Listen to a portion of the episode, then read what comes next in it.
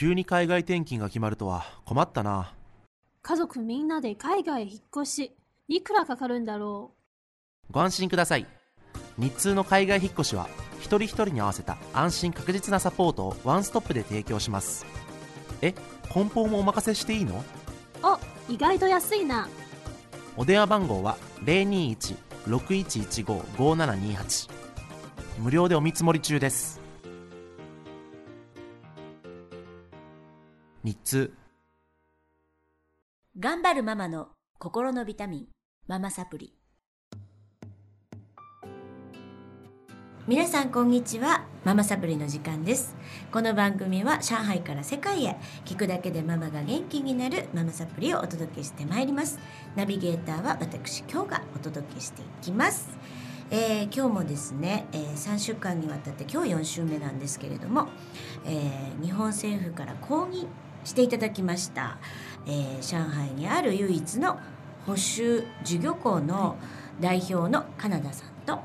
副代表の山田さん。そしてひろみちゃんにお集まりいただきまして補修校あれこれをお届けして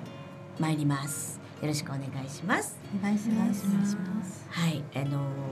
上海ってね一番学校が多いんですって、あのインターローカル、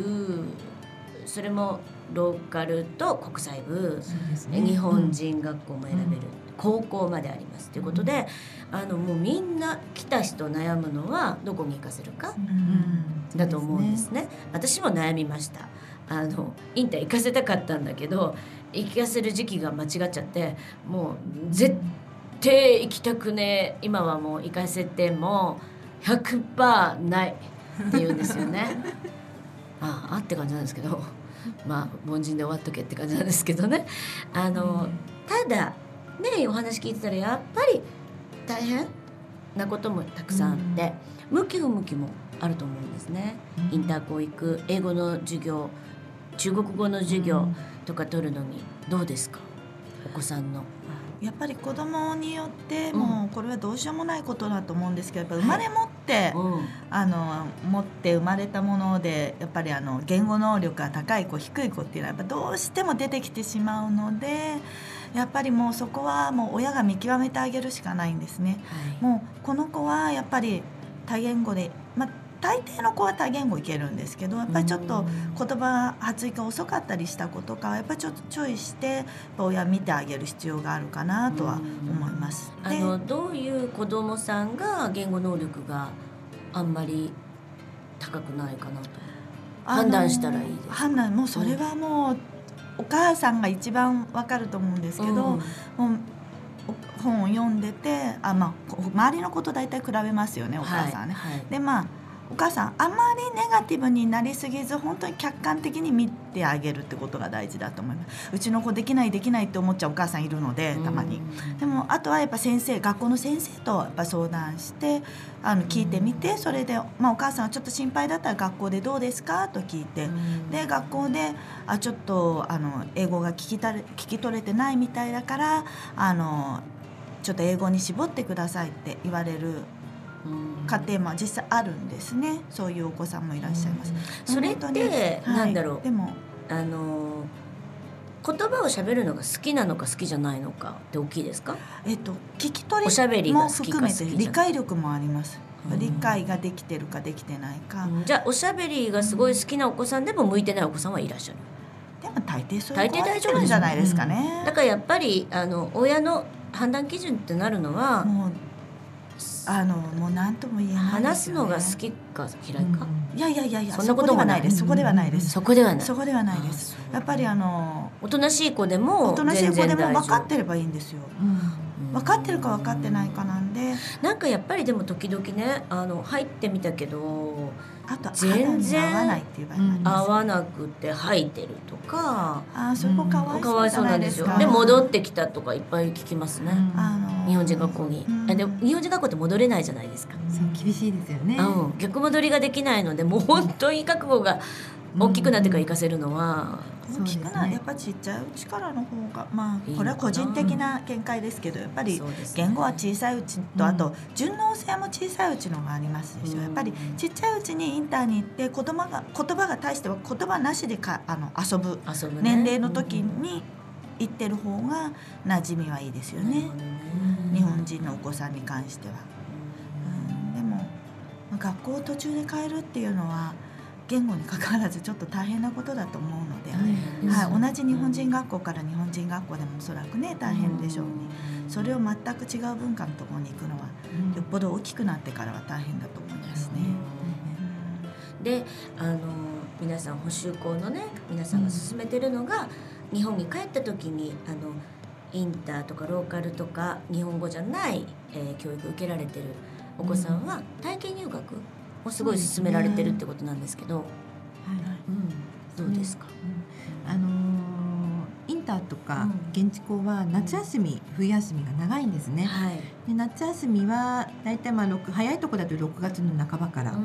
もう遅くてももう7月からは夏休みになるので、はい、大体2か月ぐらいあるんですね、まあ、そういう時に、まあ、あの日本の学校はまだやってますよね、しかもあの7月はプールもあったりして。ね、ね。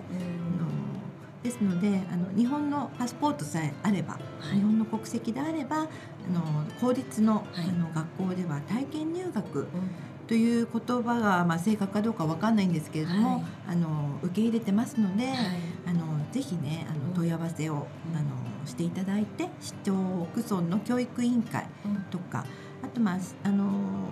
自分お母さん方の、まあ、地元であれば、うん、直接校長先生にあの連絡していただければ体験入学の受け入れしてるかどうかの学校にもよりますので、できますので、そうするとあのまあ、補習校でうちのあの補習校でまあ受けてる授業のスタイルそのまま日本の学校であの違和感なくね、あの受けることができるんですよね。でまたその日本の学校は毎日ですから、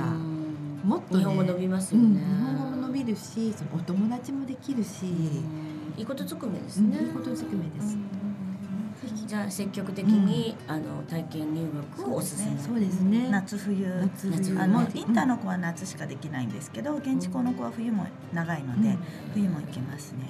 いいですね、ただでねそうなんです。もうあの無料のサマーキャンプって私は呼んでるぐらいで。いや本当日本あありがたいっていうか、ね、子供はあの実家に帰るのが楽しみ。私の実家に帰るのが楽しみになるんですよ。もう帰ったらお友達がいるので。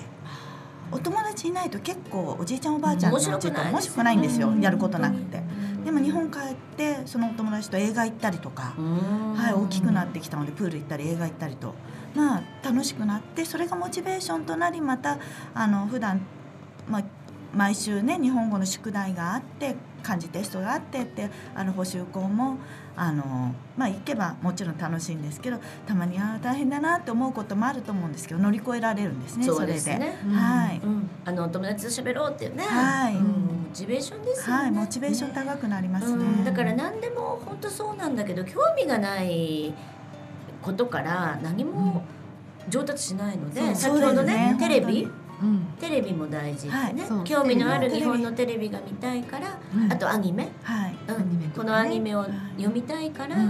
ね、そういうのをやっぱりいっぱいお母さん用意してあると、うん、もう幼稚園生私たちのところに入る時に日本語で会話できなきゃいけないのであの幼稚園生の方にやっぱ準備してほしいのは、うん、あのアンパンマン見せたりとかドラえもん見せたりとか、うん、もう私に一番おすすめはサザエさんなんですけどサザエさん季節の行事が必ずあるんですよ。すごいおすすめなんですけど。なるほど。それをインターネットで。はい、すごい季節の行事をきっちりやってくれるので。割と私は好きで一番おすすめしてるんですけど、まあ、でも子どもたちがもうプリキュアでもいいんですよ。何でももうとりあえずね子どもたちが好きなものを戦闘ものでもいいですよ。とにかく子どもたちが好きなものはテレビを見せておいて言葉が話せるように聞き取れるようにあとボキャブラリーもかなり語彙も増えますのでテレビ見ることで、お母さんが話す語彙とは違う結構難しいの語彙あの、ね、ドラえもんとか出てくるんですよ。